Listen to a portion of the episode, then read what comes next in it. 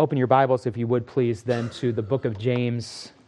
And we are in chapter 1 because we just started this series. And we're going to be looking this morning at verses 5 through 8. I think most of you know what it's like to search for a church to attend when you go into a new community or you make a move. And the feeling of awkwardness of visiting a new church, wondering if people will be friendly, wondering if you'll fit in. Maybe there are some of you here who are doing that very thing today. And I hope that if you are a guest today, that you sense that you are welcomed and that we would love to have you continue with us. I, I, I, hope when people come to Gateway, first of all, they sense a commitment and a love for the Lord Jesus Christ. That is the first thing they sense. But if there's a genuine love for Christ, there will be a genuine love for other people as well. It's infectious. You can't help that.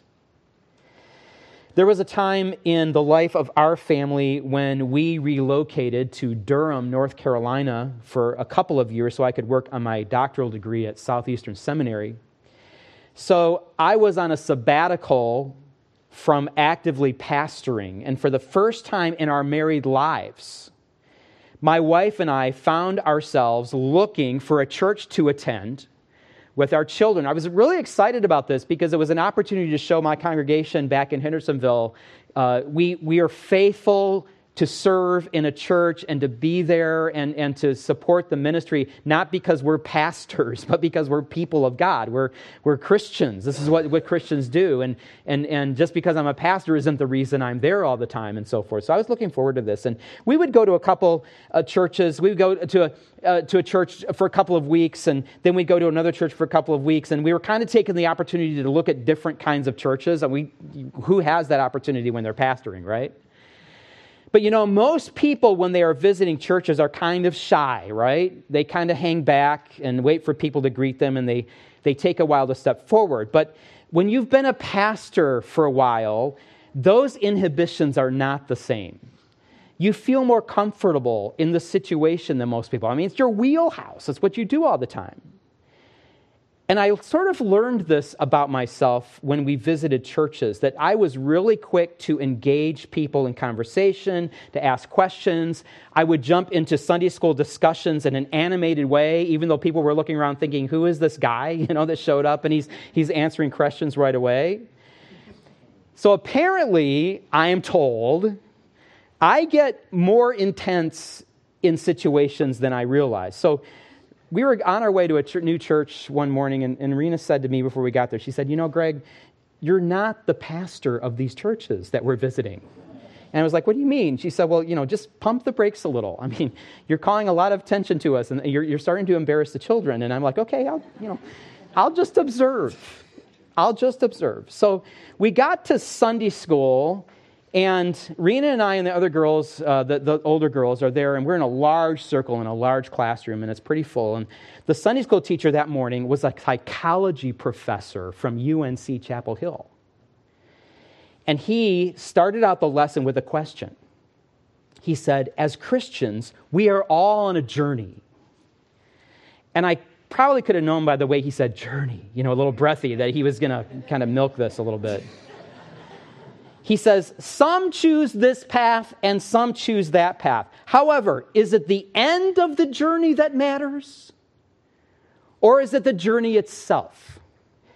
Well, as many of you know, the idea of the end of the journey versus the journey itself is a very postmodern distinction. In postmodern theology, it's all about the journey not about the end of the journey. And of course, I couldn't imagine that this teacher at a Baptist church would suggest that it's about the journey and not the end. His question hung in the air just a little too long, and nobody was answering, and he was being quiet. So I just laughed out loud, and I said, Well, it had better be about the end of the journey right? Not the beginning or not the not the journey itself. There's a way that seems right unto a person but the end thereof is the way of death. Well there was this awkward silence for a couple of seconds and I looked around, and it slowly dawned on me that my answer was not what he was expecting to hear. So he spent the better part of the next five minutes trying to turn what he was intending to say into something that was not going to offend the visitor uh, that had answered in the room. And I looked over at Rena and she was like, you know. and my children were studying their Bibles very hard. But in my defense, okay, come on. Jesus himself says in Matthew 7 13 to 14, enter by the narrow gate, for the gate is wide and the way is easy that leads to destruction. And those who enter by it are many, for the gate is narrow and the way hard that leads to life.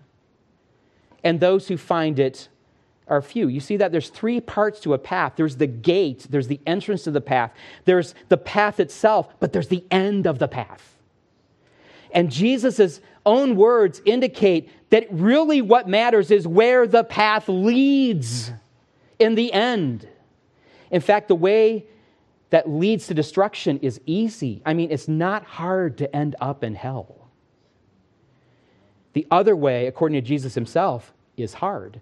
But the only way, it's the only way that leads to life. Which path are you on this morning? Now, the two paths metaphor is the essence of wisdom literature in the Bible. I'm talking about books like Job, Proverbs, Ecclesiastes, some of the Psalms. You are always in wisdom literature, when you're reading it, presented with two different paths the path of the righteous is like the light of dawn, which shines brighter and brighter under full day. The way of the wicked is like deep darkness. They do not know over what they stumble. You see that? Two paths a path of light that leads to full day, a path that leads to darkness. Wisdom in the Bible is not simply teaching about the wise path to take.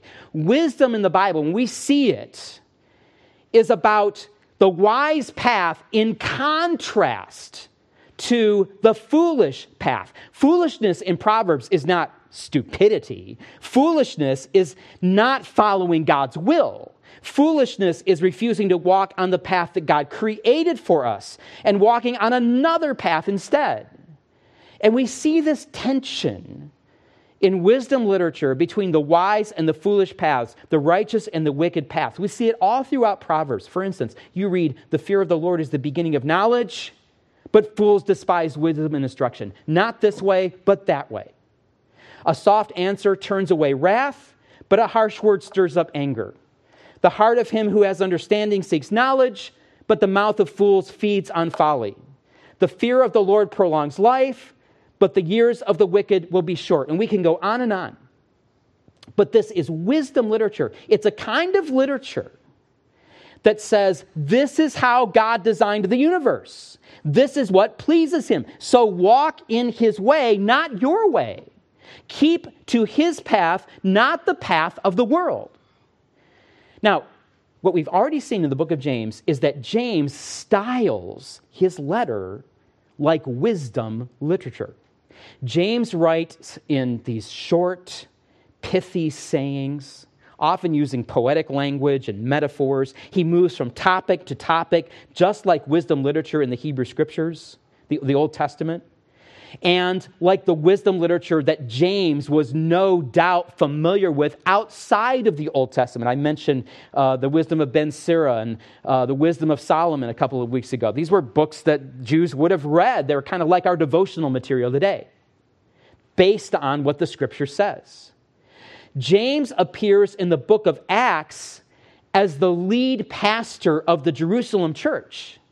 And as the pastor of that church, James was able to take the Hebrew scriptures and the new teachings of the apostles and the teaching of Jesus and instruct these new believers who had embraced Christ as their Messiah, as their Savior, to live up to their faith teaching them not only to embrace Jesus, but to act a certain way, to live a certain way. But at the beginning of the book, beginning of the letter, we find that James is writing to the 12 tribes, that's the Jewish believers, who are in the dispersion. That means they've been scattered, they've been dispersed throughout the Roman Empire, especially because of persecution. We studied this a couple of weeks ago. In the introduction to James. They went north and east looking for communities where their families would not be threatened, and they were still only sharing the gospel with Jews. The first thousands and thousands of church members in the early church were Jewish church members. They went to Phoenicia and Cyprus and Antioch, according to Acts 11. So think about this James is pastoring these believers, thousands of them, in Jerusalem, teaching them about how to be born again Christians. And now many of them are scattered. So he sends out this letter to be copied and shared. And he writes this letter as one giving Jewish wisdom, the way the Jews would have expected it. Don't go this way, but go that way. So last week we worked through the first of these little sections of wisdom in James chapter 1. He says in verses 2 through 4 Count it all joy, my brothers, when you meet with trials of various kinds, for you know that the testing of your faith produces steadfastness. And let steadfastness have its full effect, that you may be perfect and complete, lacking in nothing. Now, the negative path is not stated here. But it is certainly implied, and we'll see it actually echoed throughout the rest of the letter of James. What do we tend to do when we meet trials of various kinds? Sometimes those various kinds of trials come all at once. Our natural response is not joy. Our natural response is to be discouraged and try to figure out how to get out of the trial as quickly as possible. But James says, no. Actually, we should be filled with joy when we enter the trial because it's producing something in us that we could have never produced ourselves, namely patience. And what is more, we should be willing to remain in the trial until God accomplishes the work that He wants it to have in our lives. So it will lead us to greater spiritual maturity. That's wisdom. And we might not have ever thought of that for ourselves. But this is what the Bible is teaching us. There's two paths. In fact, we could make a proverb out of this teaching if we wanted to. We could say, The wise are joyful in times of trials and learn patience while remaining in them, but the foolish become bitter and seek a way out. Okay, that's not the scripture. Okay, that's Greg Stiekes turning uh, James 2, 1, 2 through 4 into a proverb. But I'm just illustrating this for you. This is the kind of thing that James is doing in the letter. So, not surprisingly, the first piece of wisdom James offers these scattered, persecuted believers is about trials. They're suffering. And as we saw last week, what are you going, when, when, you're going through trials, embrace them joyfully, not because you love pain and suffering. That's messed up. But because of what they are doing in you. God never wastes any of your pain, any of your trials. He is always using them, using them lovingly as a good and wise and sovereign father would to grow you and mature you. Now, this morning, we're going to move to the second piece of wisdom that James offers in his letter. And namely, that is ask God for wisdom. And it's no surprise that wisdom is showing up right at the beginning of the book here. Right after he deals with trials, he talks about wisdom. Ask God for wisdom sincerely. So he says, if any of you lacks wisdom, let him ask God, who generously, who gives generously to all without reproach, and it will be given him. But let him ask in faith, with no doubting. For the one who doubts is like a wave of the sea that is driven and tossed by the wind. For that person must not suppose that he will receive anything from the Lord.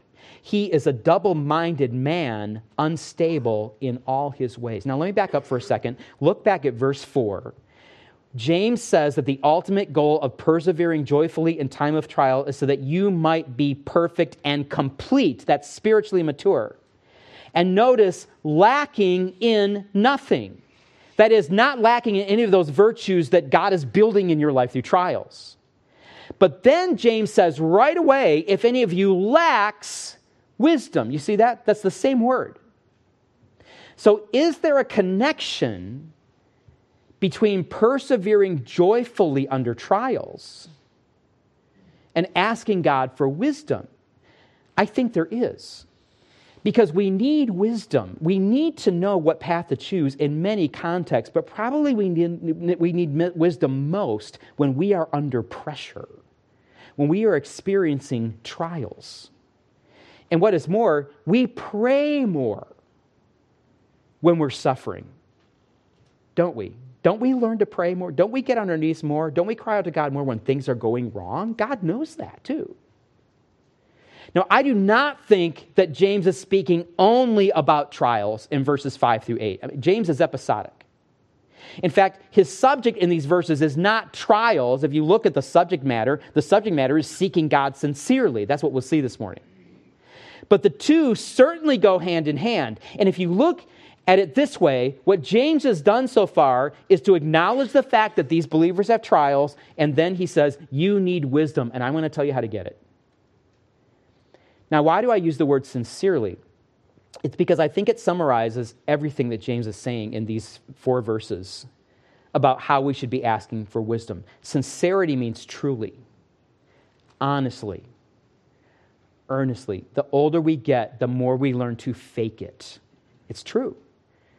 Uh, Jesus, I think, when he says, to have the faith of a child is trying to refer to the fact that children don't know that they have to put on a, a, something yet. I mean, they start learning it as they get older, but a very sincere question from a child is just a very honest question. They ask because they want to know, they do things because they really mean to do them.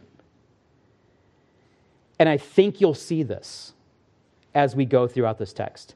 James says when we need wisdom from God, the faith to obediently choose the good path that God intended, we must ask sincerely and we do it in the following way. First, we must be aware of our need for wisdom. We have to be aware of our need for wisdom. Do, you know you need wisdom? He says, if any of you lacks wisdom. Now, he's not saying, you know, if any of you so happens needs wisdom. And I just want to get a show of hands, James is saying, you know, anybody, any, do we have a few here that need wisdom? No, that's not what he's saying.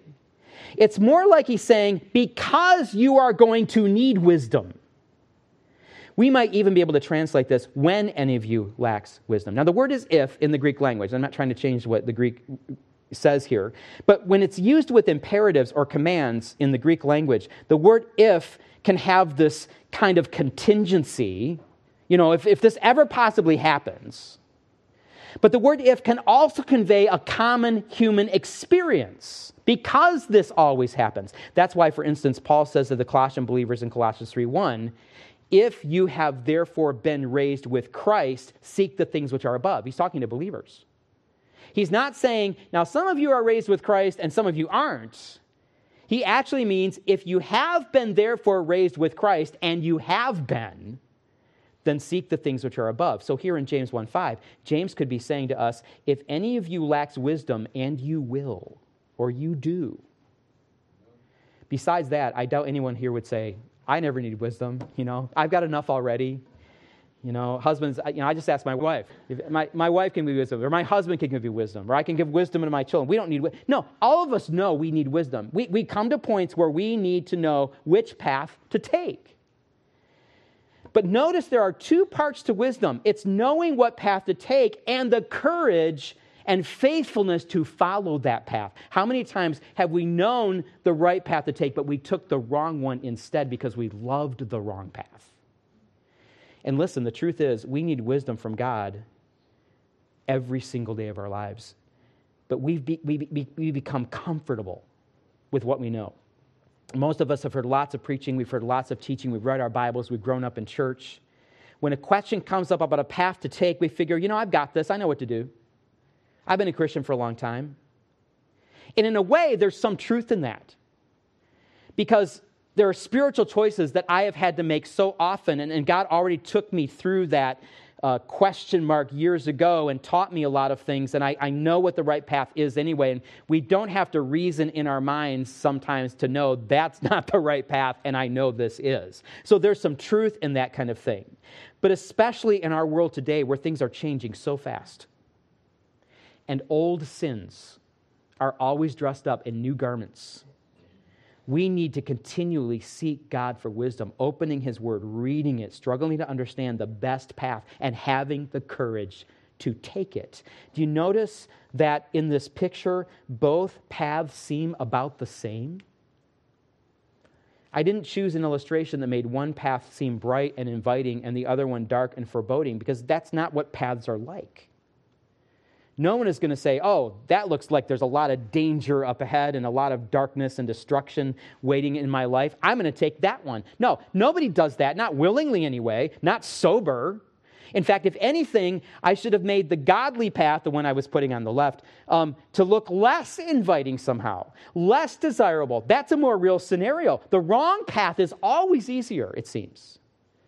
That is why there is a way that seems right to a man, but the end of that path is the way of death. That is why we have to trust God. We have to trust God to know what path leads to life. We don't always see the end of the path. Which path leads to godliness? Which path leads to holiness? Because in our own human wisdom and spiritual weakness, we will not always choose the right path. And at first, the two paths may seem about the same. But as my pastor in Minnesota would always remind us, when you choose the beginning of the path, you are simultaneously adopting the end of the path. And God knows what that end is that you cannot see. You know, some years ago, uh, there was a recent graduate of uh, Bob Jones University. I remember hearing this when I was a graduate student there. He was a business student who had, was so excited to land a job in a company right out of college, and he was sent on a business trip with some of the older businessmen. And when the day was over, all the men wanted to go to a club where they would be drinking and immorality. And you can use your imagination what kind of club that might have been. Well, on the way there, this young graduate was wrestling with God. You know, Lord, I would never go to a place like this but I'm new here. I need to be accepted. I want to build friendships with these men. I really need this job. I mean, I could go in there, not participate, not really pay attention to anything, and, and, and, and just, you know, keep my relationship with them. And, and, and to put it in that light, you might see why somebody might say, well, in this scenario, I can adopt this path. I can go down this path. But he continued to pray in his mind as the company car grew closer and closer to the place. And when they got there, the young man knew in his heart, this is not what God wants me to do.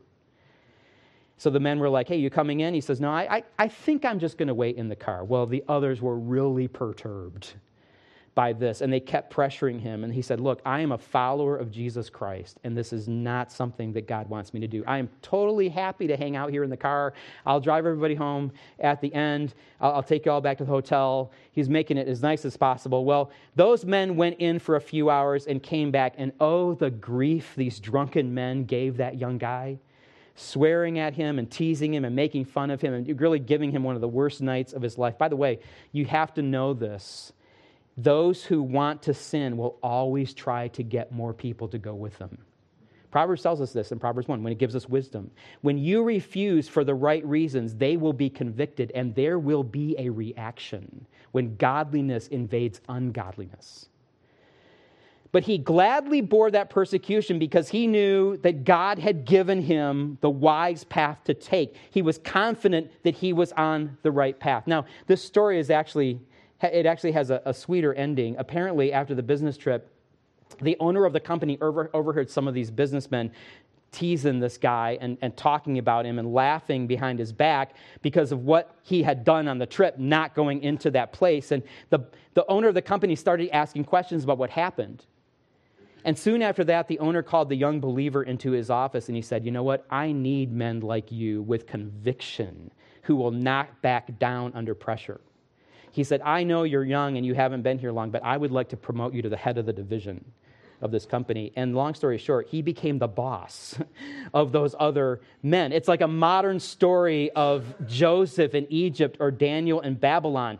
Both of them, who were men, by the way, in Scripture, whom God had given extraordinary wisdom now, not all stories have those kinds of endings. In fact, perhaps most stories don't have those kinds of endings. We can't be naive about that. But it's a reminder to us that God knows the path we should take, even if we will often wrestle with it. We will be sincere in our seeking God for wisdom when we know we desperately need God to show us what path to take. So we have to confess our dependency upon God. We must be aware of our need for wisdom. Secondly, we must also know the one who dispenses wisdom. James says, If any of you lacks wisdom, let him ask God, who gives generously to all without reproach, and it will be given him. Now, literally, the Greek text reads this way it says, Let him ask God, the one giving to all generously and not finding fault, and it shall be given to him. So the main sentence is, Let him ask God, and it shall be given to him. But placed in between this simple, familiar promise that we find often in the Bible, ask God and he will supply, we find this remarkable description of this God from whom we seek wisdom. First of all, notice God is described as one who is a giver to all.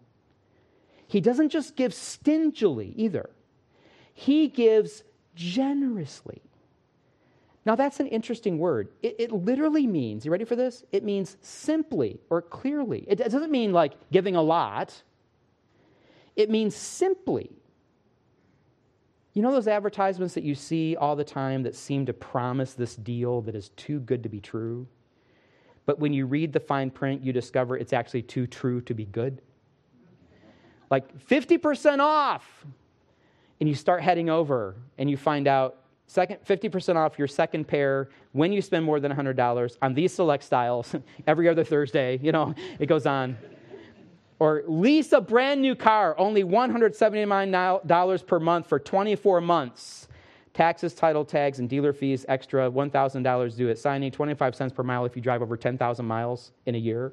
Now, I know that not all advertising is like that, but we're wise to read the fine print. But this word means that when God gives generously, it means he gives with no fine print. He gives like he says he gives, sincerely. In fact, the next word helps to make the same point without reproach, which means that God doesn't find fault. He doesn't hold back or berate or criticize us. God doesn't ever say to us, Oh, it's you again. what is it you want this time? Did you mess up again? Sometimes we imagine God saying that to us. That's not the kind of God He is. When will you ever learn? You expect me to keep answering the same question over and over? You need wisdom again in this area? A friend of mine was passing through town on Friday, and I, find out, I found out in a text that he was eating at Chipotle with his, his, uh, his uh, in laws. And uh, I was like going right by uh, around that time, so I surprised him. I went into the rest, I went into Chipotle and came up from behind and grabbed his shoulders. You know, you have to be really certain that it's the person you think it is, by the way, when you, uh, when you do that. Um, now, his, his in laws are some of the nicest people you will ever meet. And I've, I've known them for a long time. And his father in law was like, Have you eaten yet? And I was like, No, no, no, no, it's okay. I, I just, I don't want to interrupt your lunch. I just want to say hi. I haven't seen you in a while. And, you know, just wanted to, to stop by. I'm not, not trying to be here for long. He was like, No, no, no, no, no. You let me buy you something. And I'm like, Well, you know, you don't have to do that. No, no, no. I insist. Stand up. Come up here. Well, I follow dutifully to the counter. Uh, and he's talking to me the whole time, making sure I get exactly what I want. He's already got his wallet out and he's paying for it. And, and, and they're handing it. And he's like, No, you go sit down. You go sit down. I'll finish taking care of this. I'll bring it to the table. And I was thinking to myself later, wow, you know, I, I felt like an honored guest all of a sudden with this man because he was so generous and kind in his giving. There was no word or action or idea he expressed that did not communicate a perfect, transparent desire to fully give me something with no expectations. And you know what? That's how God wants to give to us. That's who he is. He wants to bless us with wisdom. He wants us to know his will. He's not hiding it from us. We all know people of whom we would say, you know, he would give you the shirt off his back or she would do anything for you. Is that the way you view God? Because that's the way the scripture presents him. Because if we're going to be sincere and are asking God for wisdom, we need to first be keenly aware that we need wisdom, but then we need to know where wisdom comes from. We need to be convinced that our time in prayer for wisdom is not wasted because we have a God who delights to give to his children a God who is transparent in his giving, a God who never tires of our needing it. Isn't that a blessing? God never is tired of our needing blessing and, and wisdom.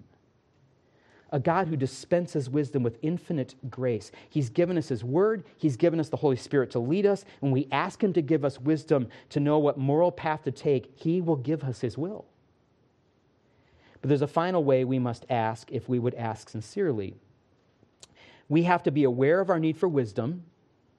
We have to know the one who dispenses wisdom. But thirdly, we have to ask God with conviction for wisdom. And this is his theme for the rest of the text, verses 6 through 8. Asking with this conviction, this confidence. James says in verse 6, but, however, there's a contradiction. Here's the other path, you see. Let him ask in faith with no doubting. For the one who doubts is like a wave of the sea that is driven and tossed by the wind. For that person must not suppose that he will receive anything from the Lord. Wow. Nothing. He's a double minded man, unstable in all his ways. Now, if there is fine print in this offer for wisdom, this is it. But notice, it is not fine print on God's part, it's fine print on our part. James says, let him simply ask a God who simply gives. You need a simple asker who's asking like a child, who really means it. Asking a God who really means it when he gives. Because God gives generously to those who ask for wisdom with no strings attached. But if you ask, you really need to be asking. For real. If you pray for wisdom to know the will of God, then you really must want to know the will of God. God is not interested in religious theater. He is not rushing to our aid just because we bowed our heads and closed our eyes and we're murmuring a prayer if we're just going through motions. If you already basically have your mind made up what you're going to do anyway. And in this insincerity, this insincerity is what James is attempting to correct in this section of wisdom. So in verses 6 to 8, James gives two instructions. Notice that? First of all, he says, ask in faith. In other words, ask believing that we have a generous God who freely gives without stinginess or reproach to the one who comes to him. Faith, of course, is that mechanism by which we see what we cannot see. We see what's real, we see what's above. James is saying that we have to truly believe that we need wisdom, that God is the one who will give it to us if we ask Him, and then we just have to ask Him for real. We have to be who we say we are, living up to our faith. Unfortunately, however, we are all guilty of living out of a facade. When I say we're all guilty, that I'm not choosing those words very flippantly. We, we as we get older, we, we put on the veneer. We, we have this facade. We pretend to be more than we are. Going through the motions of prayer so that other people will notice us or when it's expected of us, but not simply to ask God. It seems like such a basic thing. But don't we all struggle with this at times? Putting our Christian lives on autopilot and going through motions, but never really engaging with God. But our simplicity, our genuineness, our, our, transparency in asking God for wisdom needs to be as profound as God's simplicity in answering. So James says we must ask in faith, and then he says we must ask without doubting. And from this part of the verse, verse 6 to the end of verse 8, every word that James writes has to do with how not to ask. All that he has said up to this point has been said in 23 words. I counted them in the Greek New Testament, okay? 23 words to tell us what to do to ask. But then James spends 31 words, nearly 60% of the text, to describe the mirror image of asking, how not to ask. James says that the one asking in faith must ask with no doubting. It's, it's a verb form that means to hesitate to go back and forth, to not be able to make up your mind. It's sometimes used in a very positive light, like discernment, like, like trying to winnow out something and, and think through a problem. But here it's used as doubting. It's something we shouldn't do because we're, we're coming to a God who knows. So there ought to be no hesitation. It's expressed in Elijah's challenge to the people of Israel on Mount Carmel. Remember, he says to them, How long will you go limping between two opinions? If the Lord is God, follow him. But if Baal is God, follow him. Make up your mind. Two ways, only two, only ever two. The same word is used in a positive way to describe Abraham's faith in Romans 4:20 where Paul says that Abraham did not waver, there's our word. He did not waver in unbelief concerning the promise of God, but grew strong in his faith. The word doubting expresses an internal wrestling match within our minds and hearts. Are we really going to trust God? Do we really want to know his will?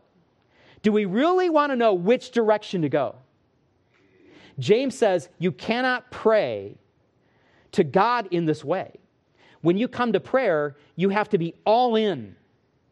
You have to be desperate for wisdom, to know God's will, convinced that what God is going to give you is something graciously from his hand because he's ready to pour it out upon his children. And you come fully ready to receive God's wisdom, his choice, his will. In fact, before the heart has even discerned the will of God, before you go to pray, before you say, okay, Lord, show me your word what I should do, your heart is already saying, yes, I'm going to obey whatever God says. This is not to suggest that the key to get God to answer our prayers is a lot of emotion or a long time necessarily pouring out many words to God. You can do all of those things and still not be sincere.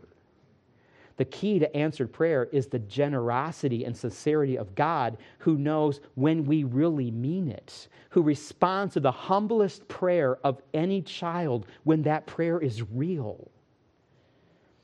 And to really drive the point home, James gives two pictures of what the doubter looks like. First, he says the doubter is like a wave the wave of the, a wave of the sea driven and tossed by the wind. If you look up this verse, you'll find dozens of illustrations of it. I accidentally showed you one a second ago, but I'll show you it now. Uh, here's a wave with this verse on it. You find this if you, if you Google it on, on the internet. It, it looks like you could ride this wave, right? I mean, I, as soon as I saw it, I imagined somebody surfing uh, on, on that wave. And, and then this one is even more dramatic. But I'm not sure this is exactly what James has in mind. Others imagine this stormy sea, like the waves that were tossing Jesus and his disciples on the Sea of Galilee before Jesus calmed the storm. But that's probably unnecessary also. What James probably has in mind is just any ordinary day on the sea. Maybe he's thinking about the Sea of Galilee, that's where he grew up. The waves on the sea are never fixed. That's the point. They're constantly shifting. The contours are always changing. Why? It depends on which way the wind is blowing and how hard it's blowing. There are those who will not place their faith solely in God and seek for His will because they're waiting to see which way the wind is blowing, which way public opinion is moving, which way the people think whom they are trying to impress. Instead of going with consistency and determination in the direction the Lord is pointing. They are always holding out, waiting to see if there's a better option.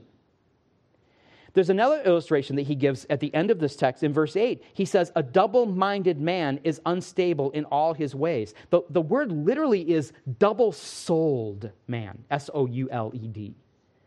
A double souled man. It has to do where his loyal, with, with where his loyalties lie when Jesus says in Matthew 6:24, no one can serve two masters because he cannot give his heart to two things at the same time. This is the kind of person that James has in mind, one who is double-minded, double-souled, double-hearted. In 2 Corinthians 6, Paul says, Do not be unequally yoked together with unbelievers. For what partnership has righteousness with lawlessness? Or what fellowship has light with darkness? What accord has Christ with Belial? Or what portion does a believer share with an unbeliever? What art agreement has the temple of God with idols? He gives us several options here, several paths that are two separate paths. The double minded is the kind of person he has in mind, Paul here. Paul here. Um, those who will not commit themselves to the will of the Lord because they do not love the will of the Lord. It's a heart matter. This is the person of whom James says in verse 7 For that person must not suppose that he will receive anything from the Lord. And I wonder if in any way this describes what you're wrestling with this morning. There are two ways set before you. One of them is God's will, the other is the wrong path. It might be a major life decision, it might be a temporary decision, it might be a moral decision. What are you going to believe? What are you going to do? It might be an ethical decision. What's the best response to have? Maybe for some of you, it's a decision that the Lord brought into your life this week. A lot of you were at the, the, the campus this week and you sat under a lot of preaching at our Bible conference. And you might be wrestling with a decision right now but normal pressures and the ebb and flow of life, the ebb and flow of life have, have brought you to this point. How are you going to choose? James says, ask God for wisdom sincerely. Recognize you need wisdom. You need to know God's will, which means you're reading the scriptures and, and looking for those principles and commands that will guide you in the right direction and know the one who dispenses wisdom. Look to God as a loving Father who is waiting to give you patiently and graciously everything you need for life and godliness. He is a God who will, through His Spirit, lead you on the right path if you really want to know it. And finally, ask God with conviction for wisdom. Cry out to Him fully, seeking to know His will, ready to obey it. Pray with a love for God alone and a corresponding desire to serve Him and Him alone. Don't worry about what the world thinks. Don't worry how politically incorrect you might be. Don't worry about hun- how uh, unwoke you may sound, or even what other Christian friends may think. Be who you say you are and God will pour out upon you lavishly his guidance and assurance as you seek him. That's living up to your faith. And that's the simple obedience that James is calling us to have in this letter. Father, thank you.